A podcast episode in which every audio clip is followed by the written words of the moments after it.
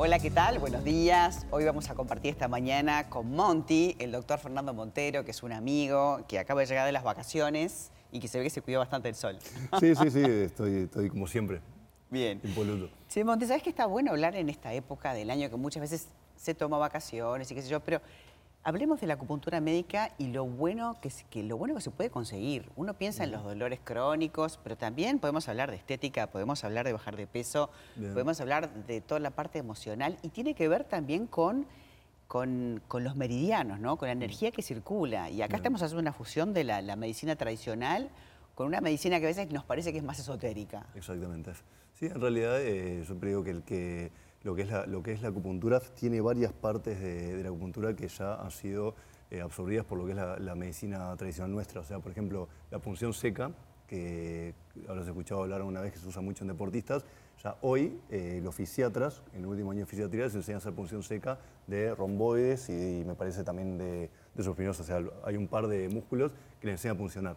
Eso justamente se hace porque se ve la parte científica que hay detrás de todo lo que es la parte de acupuntura, ¿no? Siempre digo, lo voy a hacer corto y fácil, ¿no? Pero en una punción seca, por ejemplo, lo que hace es, eh, si un músculo está bien, una aguja, una aguja justamente va a estar atravesando el músculo, vos la estás metiendo y sacando y se está deslizando entre las fibras musculares. No estás generando nada. Tú tenés un punto de gatillo que es, por ejemplo, si tenés una tendinitis de, de tendinitis de hombro, y estás con mucho dolor, en vez de solamente ir a sacar es- eh, esa tendinitis, buscas qué músculo está cinchando y evitando que el, que el tendón eh, haga que circule sangre y oxigene. Entonces, ahí que harías, buscarías una punción seca, y cuando haces la punción seca, lo que hace el músculo ¿Te acordás cómo mostraron el Como que se libera, Lo, lo liberás, pero ¿te acordás cuando te mostraron en el liceo el arcorreflejo de cuando vos le pegás? eh, Claro, bueno, eh, No, inclusive lo hemos hecho en el estudio cuando ha venido el, el- el- el chico de este comba que, es- antes, que, que hace cross training, ¿no? Sí. Este, y, y- y ves cómo se mueve el músculo solo. Es, que impresionante. cuando, cuando estás mal, justamente, en vez de deslizarse, el punto de gatillo busca un reflejo en el cual la neurona motora hace que haga un espasmo, seguís dándole, hace otro espasmo y ahí libera adrenalina.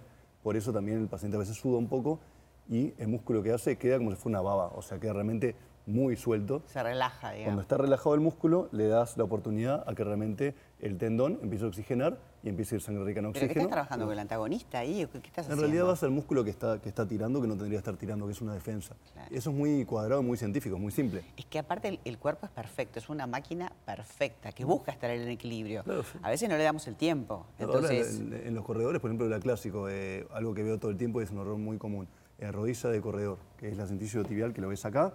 Cuando normalmente el paciente le duele acá, a veces te empezás a hacerte masaje, fisioterapia, todo, y puede venir o desde lo que es el glúteo, justamente el tensor de la fascia lata que te agarra la fascia, o ahora, que hay gente está- que, que vino hace un mes del cruce, cuando caminas con los palitos, cuando haces este ejercicio, lo que es redondo mayor y menor, lo estás todo el tiempo eh, generando tensión y apretando. Eso hace que todo lo que es la parte de dorsal ancho y oblicuos cinchen y terminas con el dolor ahí en la rodilla por esto. Entonces es muy importante ir a la base, pues si no vas a la base... no, podés- pero para eso hay que saber. Sí, o, o estar con, o tener el número del que sabe. Pero, pero, lo que siempre digo, o sea, eh, directamente está muy bueno, también me gusta que los televidentes sepan que los dolores no siempre vienen de donde realmente Claro, crees que vienen. Claro. Eh, Pero puedes trabajar además todos los órganos del cuerpo, ¿no? Hablábamos de los meridianos este, y hay un montón de puntos para pinchar. ¿Cuántos puntos en el cuerpo hay la- para la- poner agujas? La acupuntura china son 365 puntos y 12 meridianos, de los cuales estamos viendo ahí atrás. eh, la gran mayoría de esos meridianos son bilaterales, como vemos, y tenemos solamente dos meridianos, que es vasoconcepción y es vasogobernador, que va por arriba, concepción por abajo, que son dos meridianos que eh, son en el eje. Son meridianos, eh, bueno, como dice, para la parte de concepción, muchos se usan mucho para la parte de fertilidad, algunos, y otros se usan más que nada arriba para la parte obsesiva y la parte de lucidez. Eh, Pensás, sentís y haces. Entonces, ¿qué significa eso? Cuando mi padre empieza en la década del 80, 90 a experimentar un punto de acupuntura, empieza a darse cuenta de los puntos realmente tienen un efecto en toda persona que los toques, son los puntos de tefilín. ¿tá? O sea que estamos hablando que es una sabiduría de hace muchos años, Claro. que recién eh, a manera científica, de que es viendo con marcadores que baja el cortisol, genera adrenalina, genera oxitocina, se pueden medir, son solamente esos puntos los que en todas las personas generan algo distinto. Por eso yo uso mucho los puntos de tefilín en pacientes, que bueno, son junta- justamente puntos que a, a todo el mundo los seda mucho. Claro. No, y aparte, si bien estamos de vacaciones, más distendidos, igual la gente tiene a veces estrés en las vacaciones, por todo lo que dejas de hacer o porque estás pensando en lo que tienes que arrancar el año porque la cabeza no te para. Entonces, también es una técnica que, que, uno debe asociar para poder ayudarse a, a, estar en ese equilibrio, ¿no? a bajar la ansiedad. Más que nada un tema también, te ayuda un tema de percepción. ¿Viste cuando tú tienes un problema que lo vives en primera, bueno, hay un dicho de Chaplin que dice que la vida en primera persona es una tragedia y en tercera es una comedia.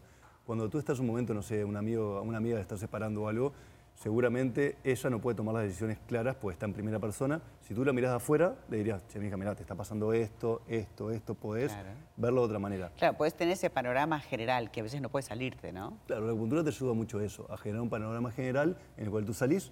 Eso es porque se produce mucha oxitocina también cuando vos pinchás con las agujas.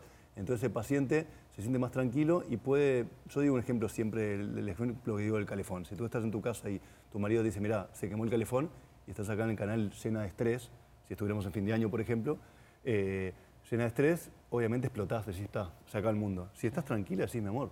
Ah, no es un problema, el lunes lo cambiamos, vemos qué hacemos, tranquilo. Es así. Es el mismo estímulo en la misma persona. ¿Qué cambió? Tu percepción. Pero si tenés algún lugar que te puedes apretar y que te ayude, que te baje. lo genera automático, claro. Está buenísimo. ¿Qué diferencia el dedo, por ejemplo, de la aguja o de la aguja con electroestimulación? Muy buena pregunta esa siempre son buenas, pero te, te voy a decir que en realidad el tema es así. Eh, tú cuando utilizas un dedo para lo que es hacer una, una digitopresión, eh, estás haciendo obviamente varias cosas. Uno, si el terapeuta es alguien que vos tenés mucha confianza, cariño, eh, confías mucho, y esa persona, siempre es muy importante lo que es el contacto, ¿no? El contacto físico, por eso a veces el masaje también te puede relajar hasta que te duermas la gente de la confianza hace que vos te entregues también, ¿no? Y te pongas en una actitud más abierta. Exacto. Entonces, si es una persona que vos confías mucho y todo, o sea, lo que es la ocupación, ya genera también, eh, cierra un ciclo realmente de confianza también, que es importante también, ¿no? Eh, aparte, aparte del tema de las agujas, de que dejas a la persona pinchada y que baja solo. Eh, el, el, hecho de estimular libera justamente canales energéticos, genera temas neurotransmisores también y es otro tipo de tratamiento distinto a la acupuntura, por más que tiene, cuando haces lo de tefilín, que decía lo de, lo de hacerlo de la cincha de cuero, también estás apretando el punto, no estás poniendo una aguja.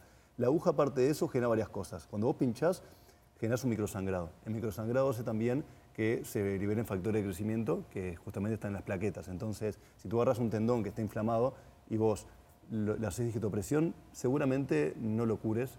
Si lo masajeas fuerte, tenés el riesgo de lastimarlo o con la presión justa, que es muy difícil eso, puedes curarlo. Pero la aguja en un tendón que está, que está inflamado o está lastimado, cuando vos generas esa lesión, los factores de crecimiento hacen que ese tendón se empiece a reparar. ¿Y la aguja llega a nivel dérmico o llegas a nivel muscular? Si es un punto de acupuntura clásico, que viste, nosotros usamos muchos de los, de los 365 puntos de acupuntura chino, usamos muchos, son justamente en, la piel, ahí vas dérmico, no, no entras así nada. Ahora, si quieres hacer una punción seca o entrar en un desgarro muscular o en un esguince eh, viste, no sé, una esguince de rodilla, por ejemplo, vas a ir más adentro, vas a atravesar lo que vendría a ser o el ligamento o el músculo. ¿Y la electricidad?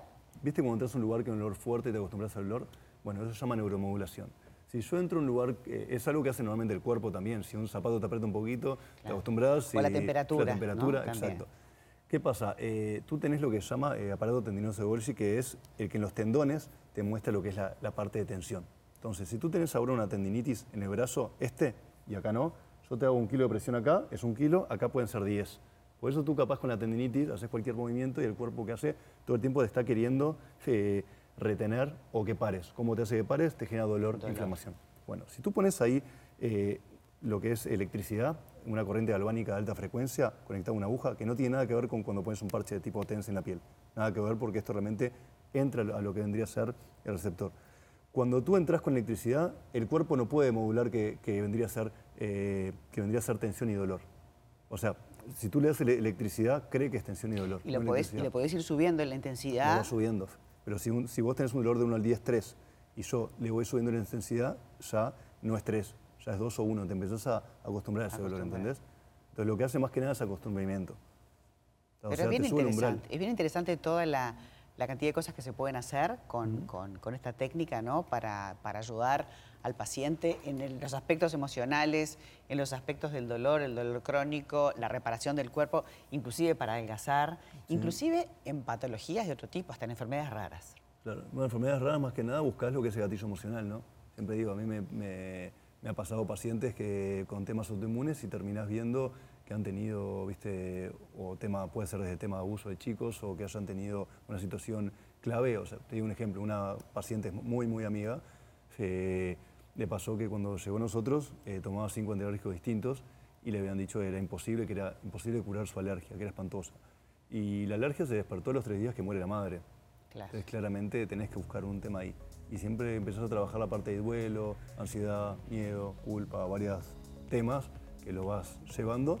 Y bueno, ahí tenés una paciente que después nunca más tomó una terapia. Una medicina muy humana, de dedicación, de escuchar al paciente y de usar esta terapéutica para sanar de verdad. Me encantó tenerte, Monti. siempre es un placer. El placer es mío siempre te miraremos. Bueno, por favor. Nosotros por ahora, por acá cerramos, pero vamos a tener más Buen Vivir mañana, tempranito. Chao.